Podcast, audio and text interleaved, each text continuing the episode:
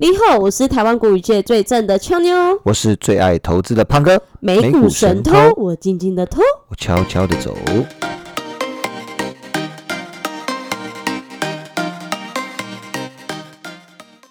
现在时间二月二十四号晚上八点整，大家好，大家好。那今天是一个哎历史性的一天，让我们见证历史的第二个时刻。上一次在二零二零年三月 COVID-19 爆发的时候，这一次是在。二零二二年二月二十四号，乌俄大战，俄乌大战，乌俄大战，对啊，就是很可怕。没想到现在这个时代还能看到战争发生诶。对，所以我们紧急决定，今天见证历史的一天，我们不再为听众朋友们播放美股盘后。是的，那我们既然说见证历史，我们来为大家去这个插播一则俄罗斯的一个焦点新闻，就是说他今天的股市崩盘，负五十个 percent 腰斩。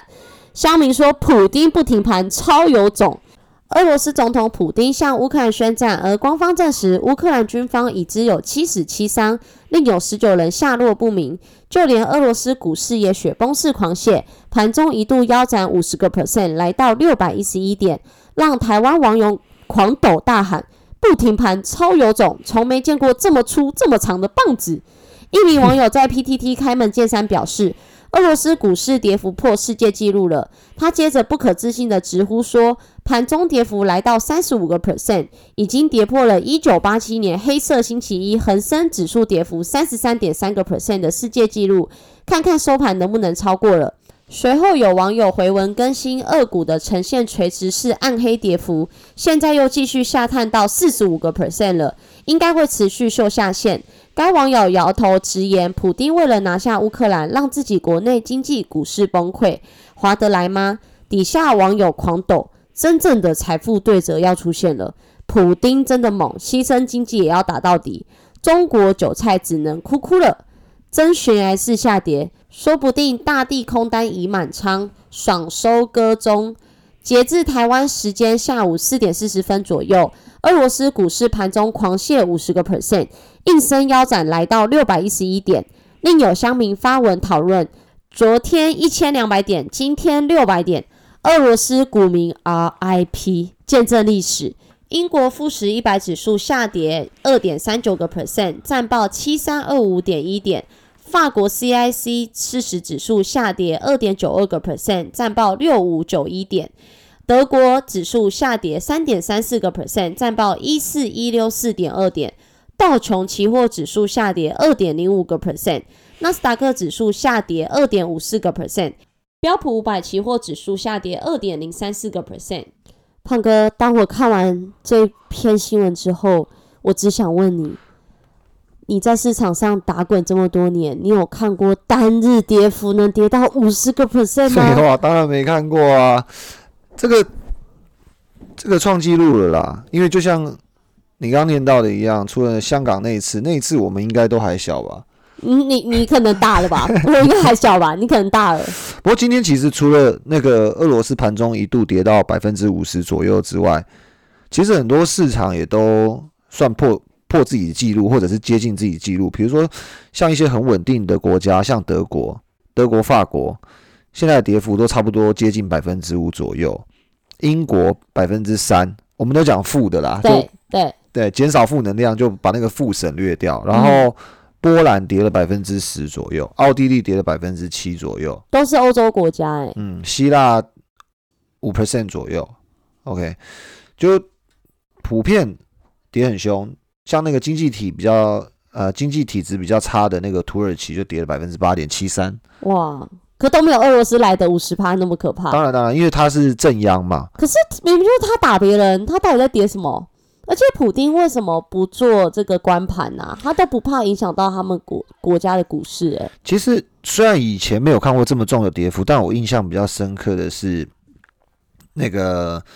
我我不晓得你有没有呃看过那个马来西亚航空被俄罗斯击落的那一次。马来西亚航空被俄罗斯击落，恐怖攻击哦。对，算是恐怖攻击吧，就是就应该说那个马航在乌克兰境内，嗯，它其实。坠机，然后根据调查或者是我们所看得到的公开消息指出，说是俄罗斯打下来的。对对，是俄罗斯打下来的。那呃，这里面其实就有类似的事情发生，因为那个时候很明显的就是德国股市从一万零五十点九八点跌到八千九百零三点四九点，反正跌幅超过百分之十一。然后那个时候法国股市也是跌幅超过百分之十点六四，这些具有代表性的欧洲股市那个时候全部都是出现头部跌破年线下穿，那就跟俏妞刚你的问题是一样的，人家打马航。对，或或或者是克里米亚相关的问题跟欧洲有什么关系？哎，也是。对，看起来好像没有关系，可是实质上其实里面的关系很深。那我们可以从呃我们自己手上，听众朋友们可以用听的，我们可以从我们手上一张图表来跟大家剖析一下。像这次俄乌冲突里面牵动全球经济的部分的话，我们可以先从出口结构来看起。是出口结构部分的话，俄罗斯前五大出口项目分别是原油占百分之三十点三，精炼石油占百分之十六点三，液化石油气占百分之六点四六，煤炭占百分之四点三三，小麦占两 percent，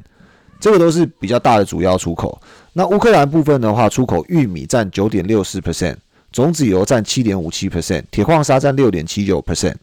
小麦占六点二七 percent，还有半成品的铁占五点一六 percent。其实他们都是原物料出口大国，所以刚刚那个五大出口项目，如果假设在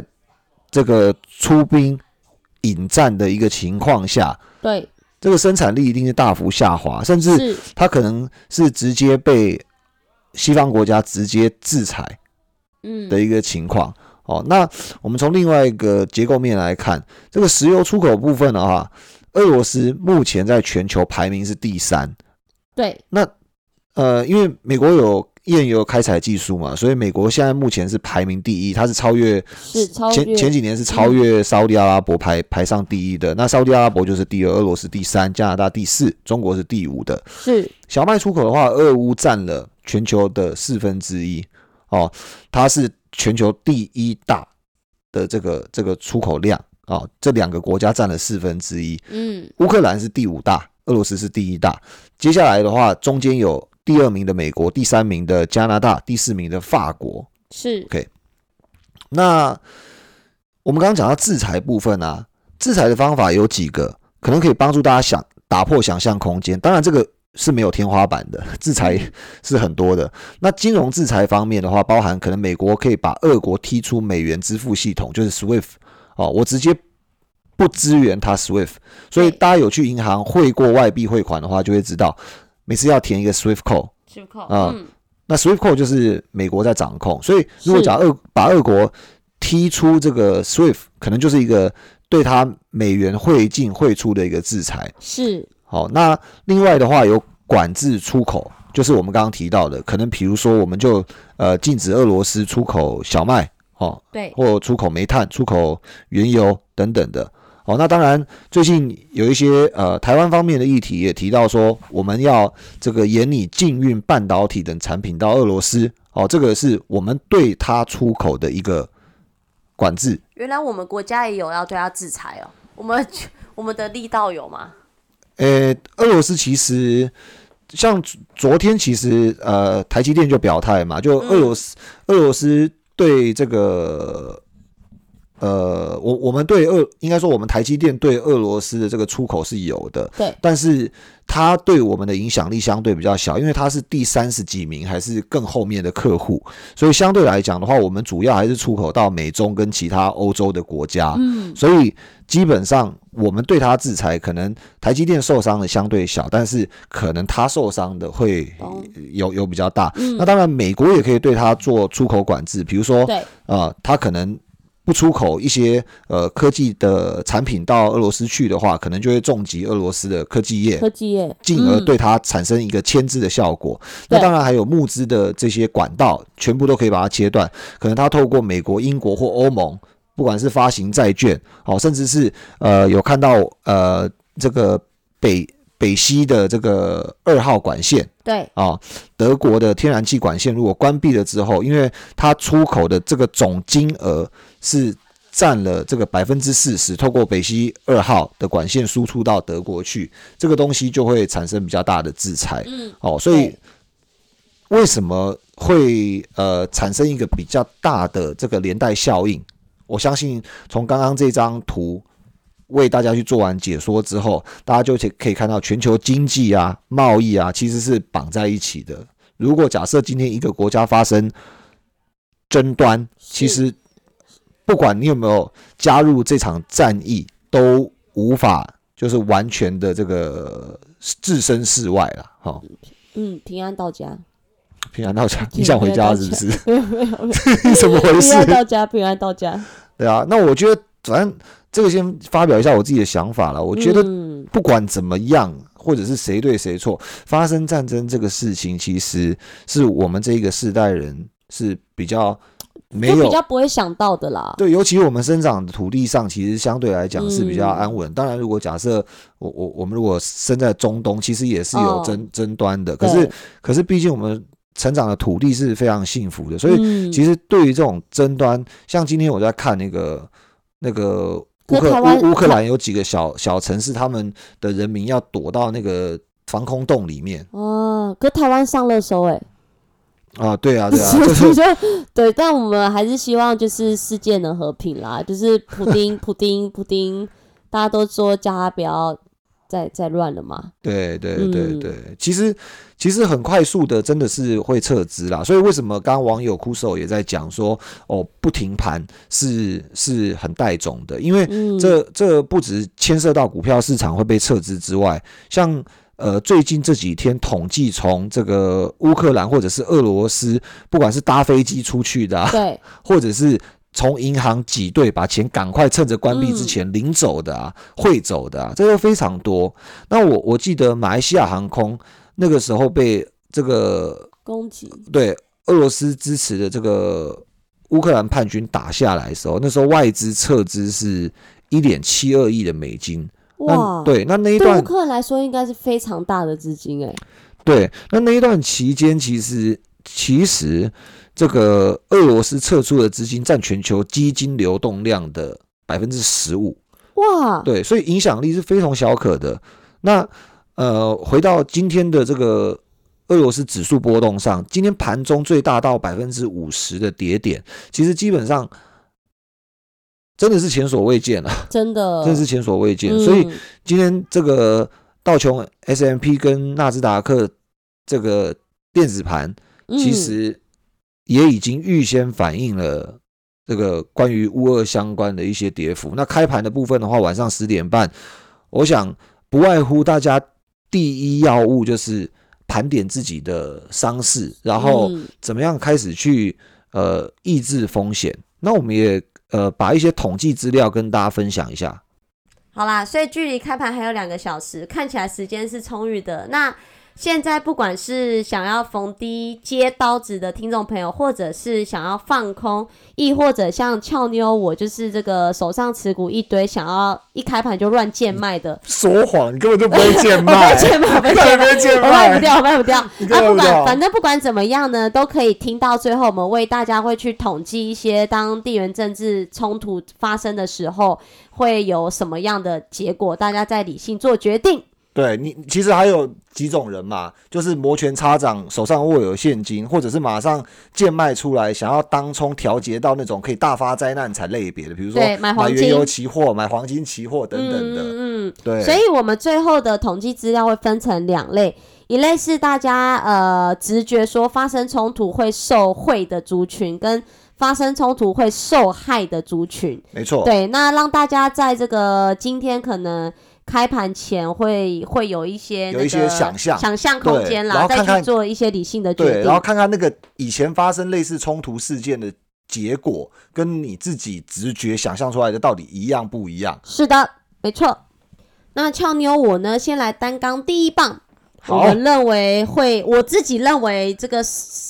最惨重的是什么？最惨重的什么？就是哦，我你说你说那个地缘冲突会受影响最严重的是什么？对我啊个人认为是人民跟肚子。人民跟肚子为啊，什么？就打仗的时候都会波及到这个人民啊啊，肚子就是打仗的时候会没有，大家抢着要吃，抢着吃吃东西啊，哦、对对对对对，就没有食物啦，物资缺乏。对对对对对，对啊，那胖哥觉得是什么？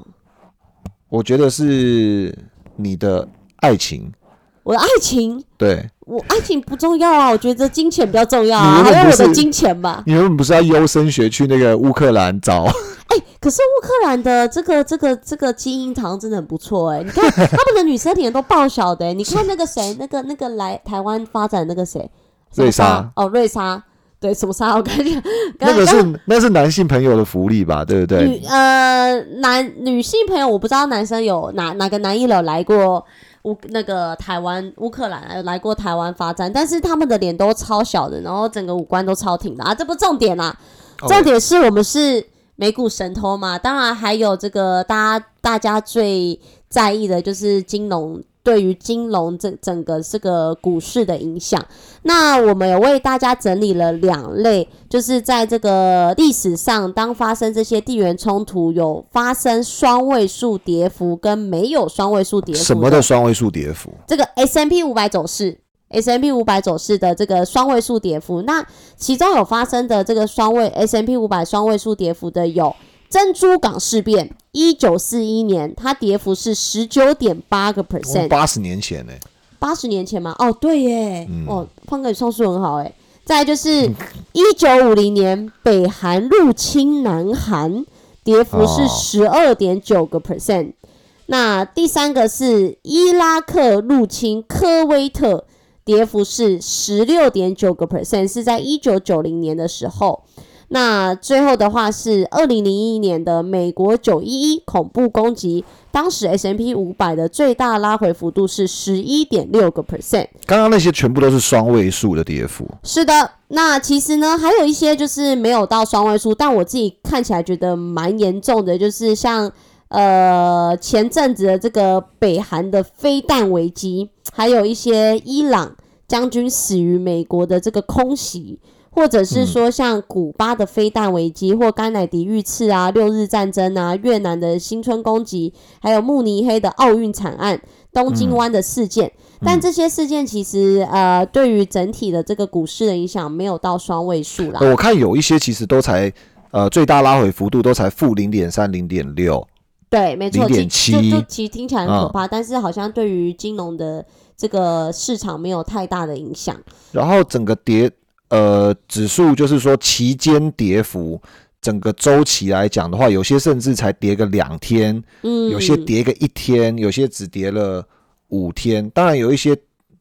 就二十几天，就相对多一点点嘛。对，其实我们刚刚讲的这个啊、有双位数跌幅的这个四大事件之一的这个珍珠港事变，是这个指数的这个下跌期间最长的，是高达一百四十三天。那它整个指数回复到事件的这个水准也花了三百零七天，哇，真的很长，三百零七天大概是住套房住一年啦，哦，哦对，一年三百六十五天，哦对就是接近一年了。对，所以呃如果如如果反正有子弹在里面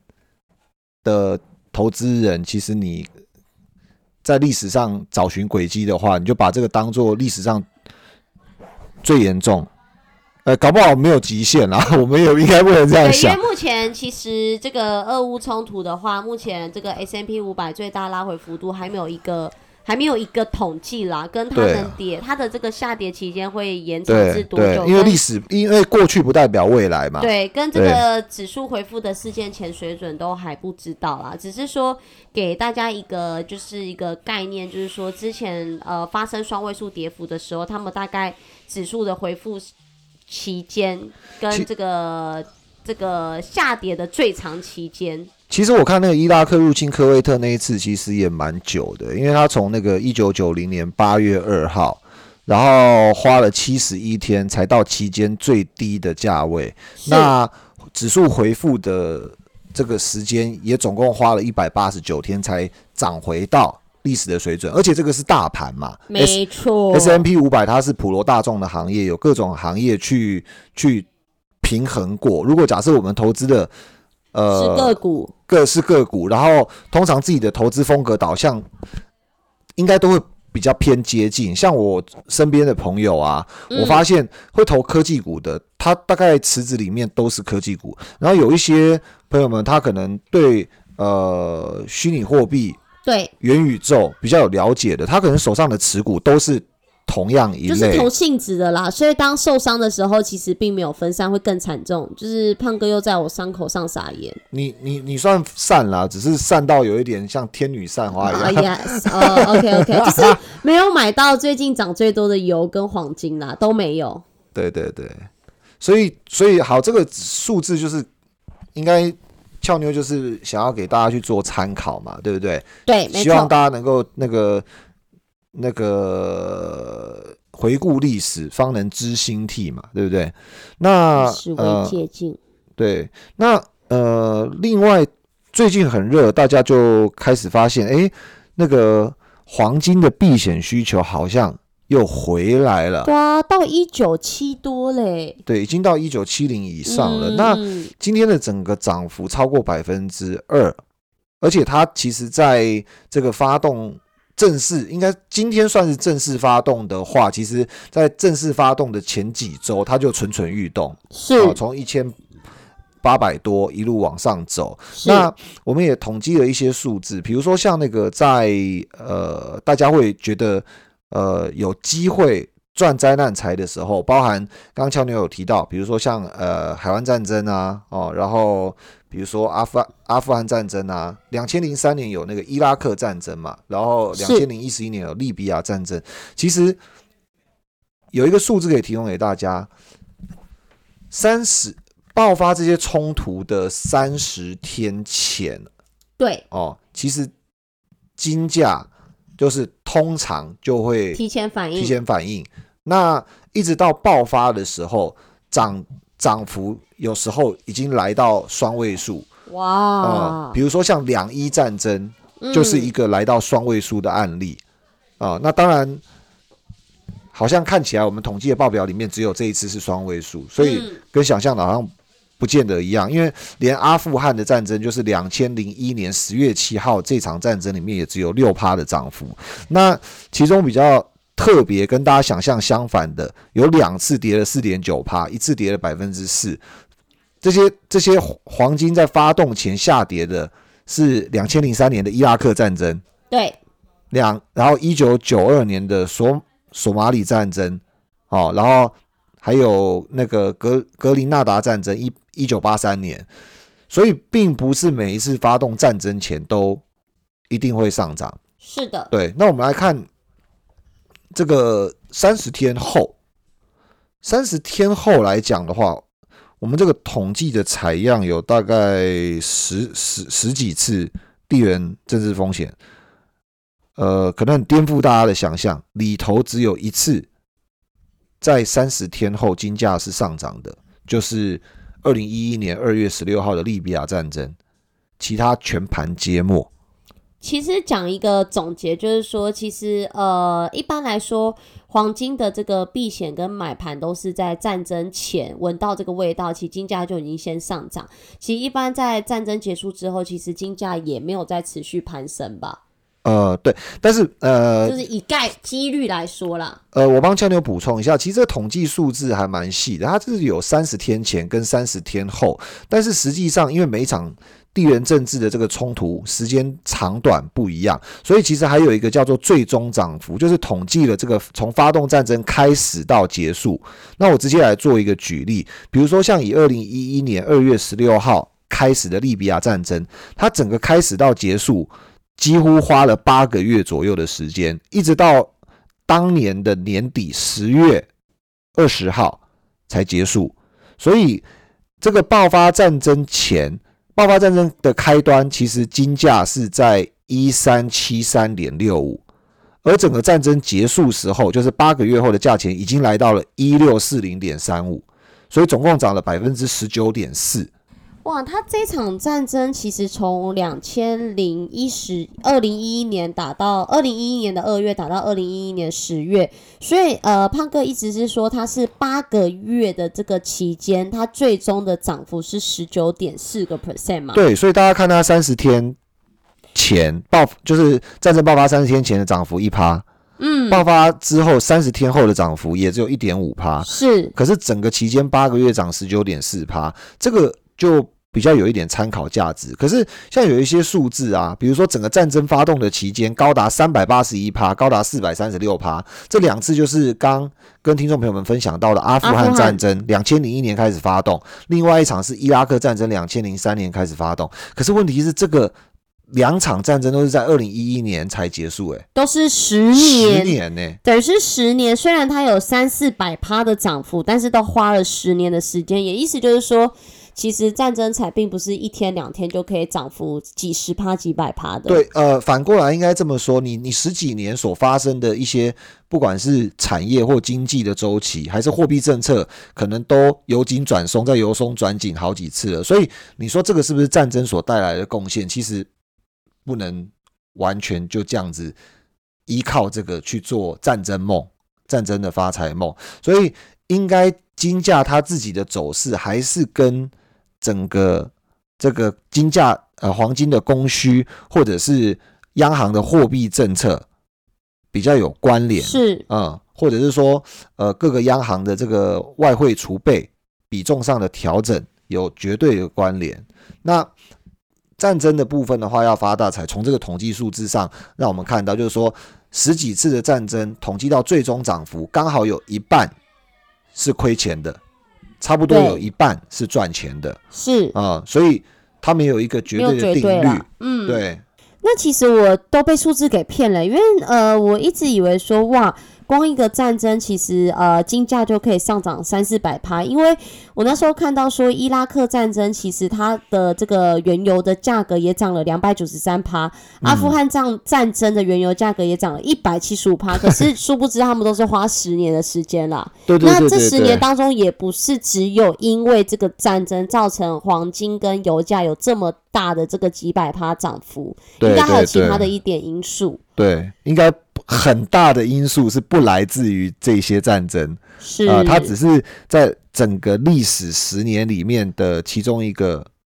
地缘政治的一个因素。嗯，其实这个也可以让我们思考说，那现在发生了这个乌俄战争，因为都是在那个那个那个区域嘛，其实到底要不要去买黄金跟油价？你会花多长的时间，能有多少的涨幅？其实这个真的是未知数了。所以相信听完。上述统计的听众朋友们，你其实应该要冷静思考一下。我们其实呃不太需要知道说乌乌俄的战争会花多久的时间，反而应该要来检视我们即将要出手的投资标的。比如说，呃，这时候可以套用巴菲特常讲的一句话：你不愿意持有十年的时间，那你就连一天都不要拥有。哦，哇，这句话真是很深奥哎。其实，其实，因为你，你。就跟我不想跟这个人走一辈子，我就一开始就不用跟他在一起。诶，嗯，好像可以这样讲诶。哇，我突然灵光乍现。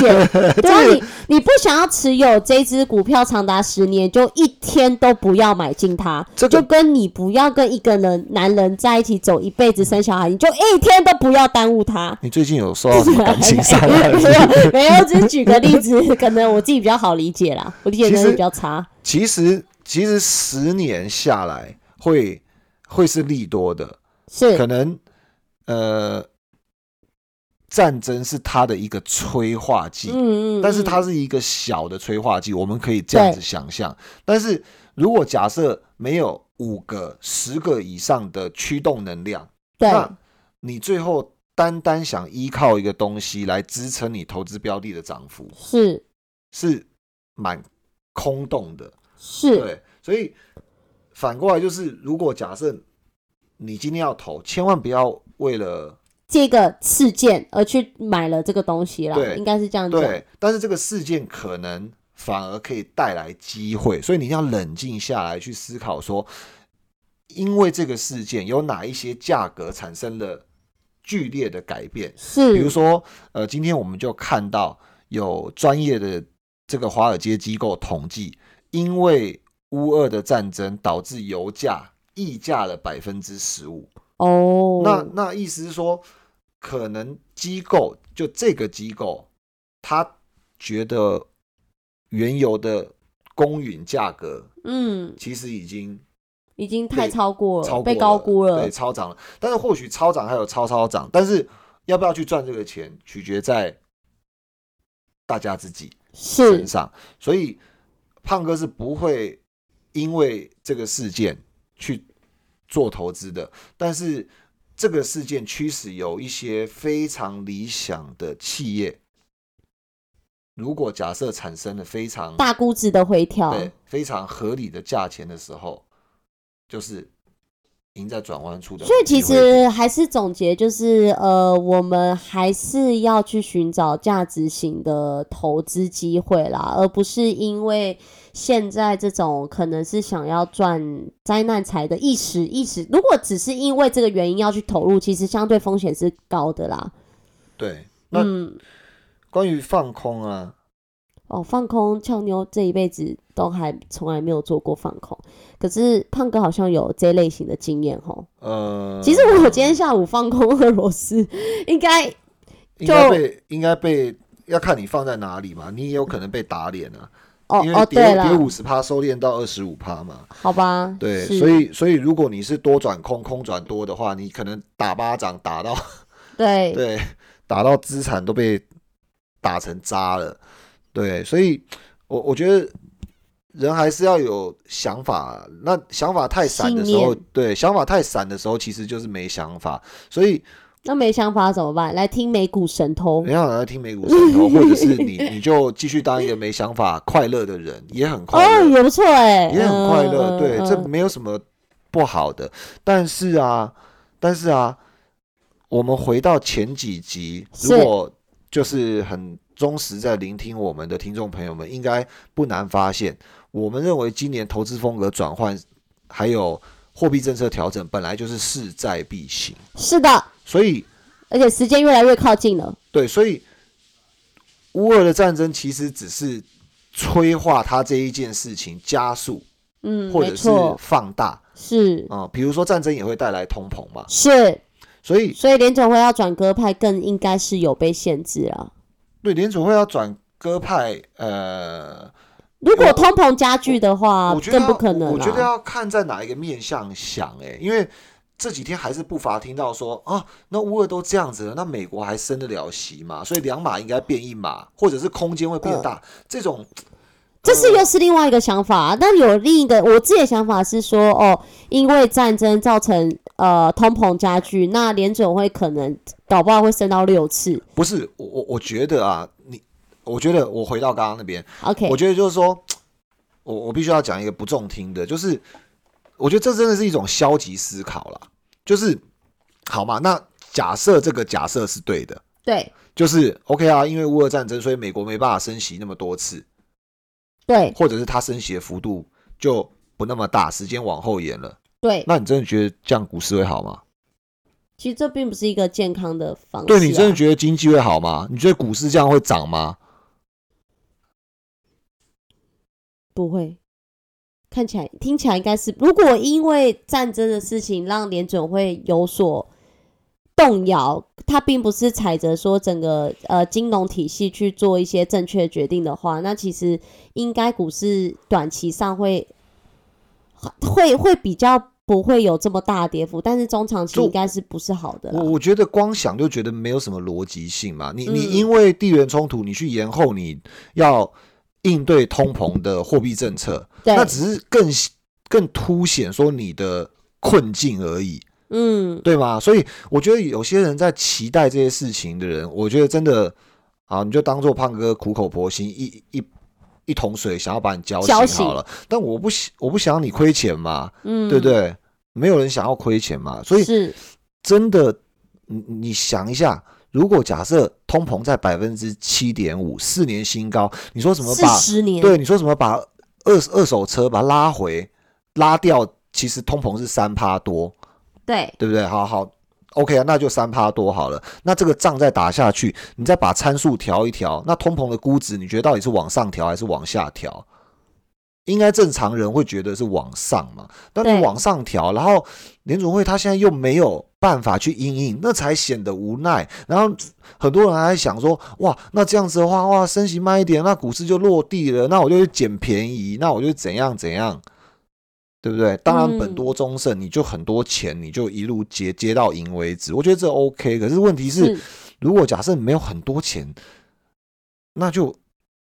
真的听胖哥一句话，你就是面对一下现在你在投资部位里的资产，不要再当鸵鸟了啦。对，就是你该面对就是面对，你该调就去调，那你不该加的就管好你自己的手，你就是对，对，你就适度的就去那个。胖哥好像在对我喊话哦。我觉得我我觉得只是太鸡婆，就是觉得不希望有人是受害者，不会，因为胖哥的这个鸡婆个性，可能可以拯救很多苍生啦。对有有有点有点太太严重了。没有啦，啊因为其实在，呃，就如果如果今天我是一个听美股神通的听众朋友，我当然现在自己的部位很卡嘛，而且一天比一天还要惨。那遇到这种呃灾难性的这个战争能发机会财，我当然会想要跃跃欲试嘛，嗯，可能可以一夕之间就把这个亏损补回来嘛。嗯对啊，，那如果说，可是因为今天做了这个节目后，我们就看到说，在这个以往的这个区域性战争事件当中，真的能让黄金跟油价这个同同质性上涨的期间跟因素，其实并不是单一这个事件想的这么简单。那有可能，如果我没有去读这些东西，其实我一次都进去了，搞不好第一个黄金我进在两千点，油价我进在一百块，对，那可能最后战争结束之后，灾难发生大灾难的会是我。其实其实像你有讲到这个东西，我我觉得要澄清一下，就是说，我觉得三号可能油价会跑到一千一百一、一百二，是，黄金可能会跑到两千三。对现在有机构是这样估的，对，但是我们想传达的不是说它会不会到，而是说我们不是因为战争而去买这些而东西啦而。而去估它会到那个东西，因为你说谁能把这个东西估得很理想、估得很准，我是不行啦。对，那嗯，同同样的，我我可能用纳斯达克来做举例，纳斯达克最高点是什么时候？是去年的十一月底，哎，嗯，十一月中下旬那时候有乌俄的纷争吗？没有，对啊，那他那个时候就开始修正了嘛，对不对？对，那到今天为止，今天盘前为止，电子盘的累计跌幅从十一月到现在大概快百分之二十。对，可是昨天跌两趴多嘛，今天盘前跌两趴多，扣除这四趴，其实早就也跌了十几趴。所以，我们想强调的应该是，它不是完全要把它推到这一场乌二的纷争里面，乌二只是一个